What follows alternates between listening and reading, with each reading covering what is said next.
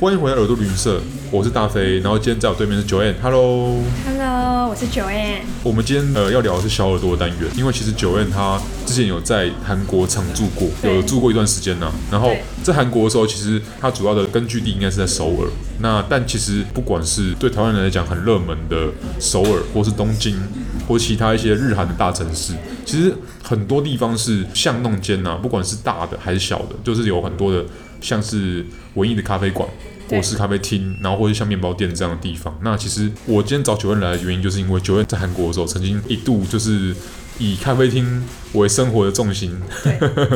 那非你常夸张的你程度。你当时的生活是呃是在那边念书，对不对对，我那时候是去当交换学生。 ？OK，因为在当学生之后，我们都知道，就是学生有学生苦闷的地方。对，你要不要跟我们讲一下，说你当时为什么会在你在首尔的期间去到处去拜访不同的咖啡厅跟那个咖啡店这样子？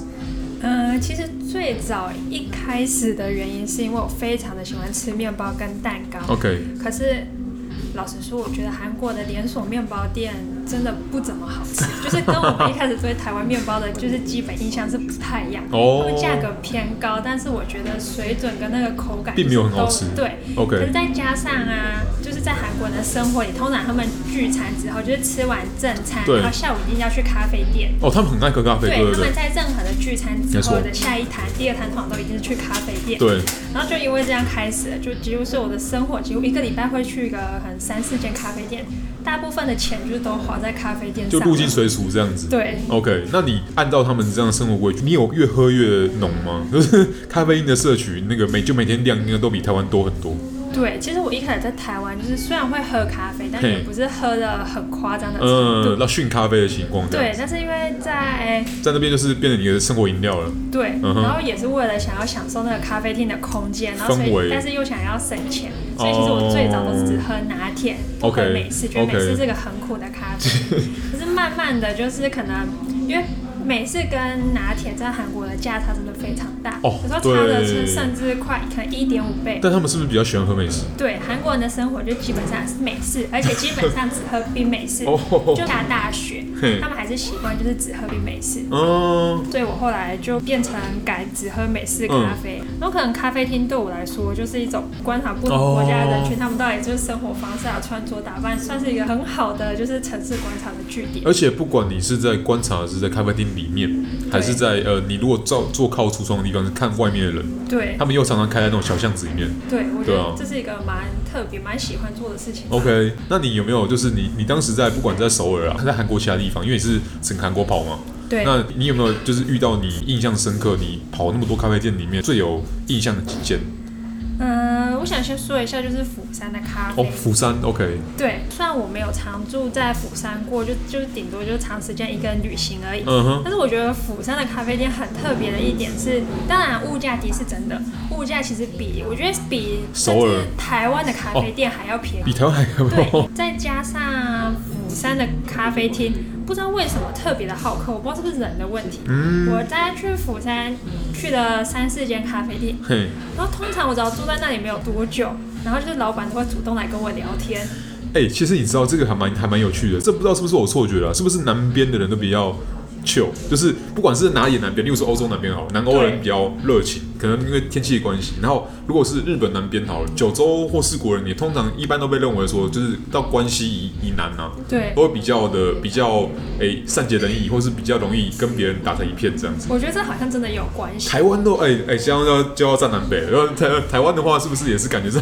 中南部的朋友们好像也比较比台北人来讲讲哦，就是大家都会抱怨说对台北人而且都是你看都是冷漠嘛，对不对？通常第一大城市几乎都在北边，但是如果从第二大对城市几乎都是在南边，但他们真的性格啊，甚至是吃的东西，我觉得真的是完完全全的不一样。但我觉得有个可能有意外，就是我自己在英国期间呢、啊，英国不管是南边还是北边人都一样，差不多的性格，所以是可能英国本身就在北边呢、啊，应该这样讲，所以它比起整个欧洲来讲，它是整个都在北，所以它可能就没有像像我们刚刚讲说南北的个性这差距那么明显。但是我觉得有另外一个国家，刚刚没有提到，法国也是一样，法国北边法国跟南边法国的人完全不同。马赛啊、尼斯啊，或者是像呃坎城啊，你知道他们的人的就是是的确比较爱笑，对比较呃有亲和力，应该这样讲。对，那你要北边就是巴黎，哦这这就真的没什么好讲的。真的是 差。好，那我们讲回来，那你当时去釜山的时候嘛，对不对？你遇到这间咖啡店是老板特别亲切吗对， ？OK，那在釜山去的第一间咖啡店，就是其实是在一个叫做青沙浦的哦青沙浦渔村。哦，然后我那时候去，其实我本来要去的其实是另外一间咖啡店。 OK 人在散步的过程觉得，哦，它这一间外观很漂亮，嗯然后就想说看看好，然后就走进去。嗯哼，然后刚好它是可以面对海，它是哦，就是半户外的空间嗯哼，它是没有门，它是可以就是整个是开放。虽然是坐在室内，但是它没有窗户。 OK，我一开始只是就是自己坐在那里，然后点就是一般就是点美式咖啡，对，然后本来是在看书，嗯哼，然后就只是想说，嗯，那我就顺便觉得窗间很美，然后就对发个文打卡。嘿我才一打卡标注了这家咖啡店之后，就那个老板娘马上就走过来跟我讲 话，然后才说哦，我以为我不知道你是外国人，还有还她有看以为到通知那样。对，然后还就是拿了一颗马卡龙送给我，就给你当礼物。 OK，然后就开始来跟我聊天，问我是哪里人、啊。那是英文？吗？嗯，就是他用他韩其实文对他其 OK 实一开始用英文，然后发现我会讲韩文之后，他就改用就是韩文文跟我聊，OK，天。比较轻松啦。对，嘿然后他就开始跟我聊什么关于台湾旅行，他有来台湾旅行过啊，嘿然后他喜欢乌哦龙茶啊、哦之类的，然后我们就开始聊的蛮多的。嘿，这很特别，是他们店里还有另外一个工读生，啊然后他年纪就是大概小我一岁，嗯，然后甚至还介绍一下那那个工读生，就一起来聊天。然哦，后以至于就是因为那时候比起吃了什么东西，但是整个经验就让氛我围觉啦，得应该讲对说那个，因为釜山那个咖啡店，它毕竟它对它本身的地点就已经很特别，它在海边，对然后它又那个氛围又是一个很好客的氛对围。，那其实他卖的食物我觉得算是蛮特别的，就是不知道有没有看过一个韩综叫做《咖啡朋友》， OK，那他在济州岛拍的韩综，嗯那那时候就蛮流行什么番茄炖猪肉这些炖菜，嗯是是是然后就是他在那家咖啡店也都有出现这些料理，哦，是好吃的，对，是好吃的。哦，那那的确是是有因点为像介于咖啡厅，然后有少量的餐厅甜点，嗯然后哼还有卖一些像早餐的那种，它是全天候的，它哦是真的全是天候从中午开到晚上十点。嗯，那你呃，这是釜山的部分嘛，对不对？对那你其实，你因为你其实整个韩国除了釜山之外，还有跑到其他地方去这样子。对，那你们印象中就是说，你其他地方假设如果不是在海边，像一般城市的咖啡厅呢？呃，城市的咖啡厅，嗯其实我就蛮喜欢首尔、嗯汉南洞那一带，它其实离离太原很近。 OK，然后那里的那里其实，在韩国算是一个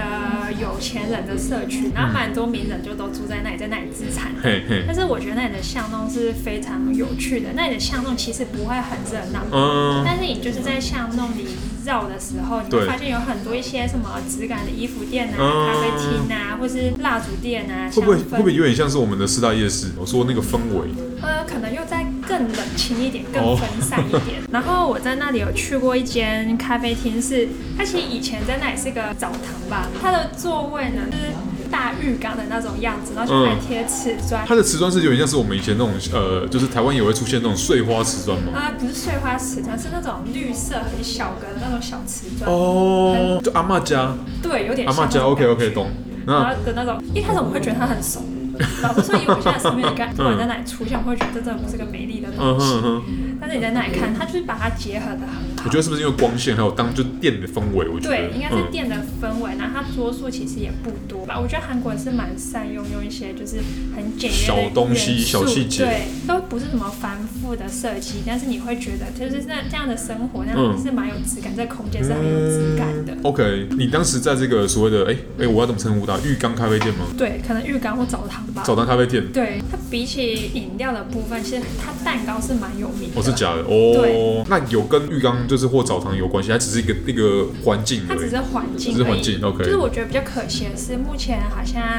韩国咖啡店推出的东西，就是还没有跟环境真的很结合。哦，对了，如果台湾人做的话，可能就会就哎就就出现啊对什么什么哎，看起来很像洗澡水，但其实是咖啡这样。对，就像目前像这样韩屋咖啡店里面，因为嗯其实有些在北村啊 OK 或者一些韩屋村比较多的对地方，其实现在就是有蛮多的现代韩屋的咖啡店。嗯，但是其实，在那些韩屋里面呢，我觉得比较可惜的一点是，它虽然空间就是还是非常传统的对建筑，对。可是提供的呢，就是茶店还是非常就是茶店，那咖啡店哦是，他咖啡就没有认店，真的想要它没融有入主题在这样子。两个之间就是哦了解融入比较多的元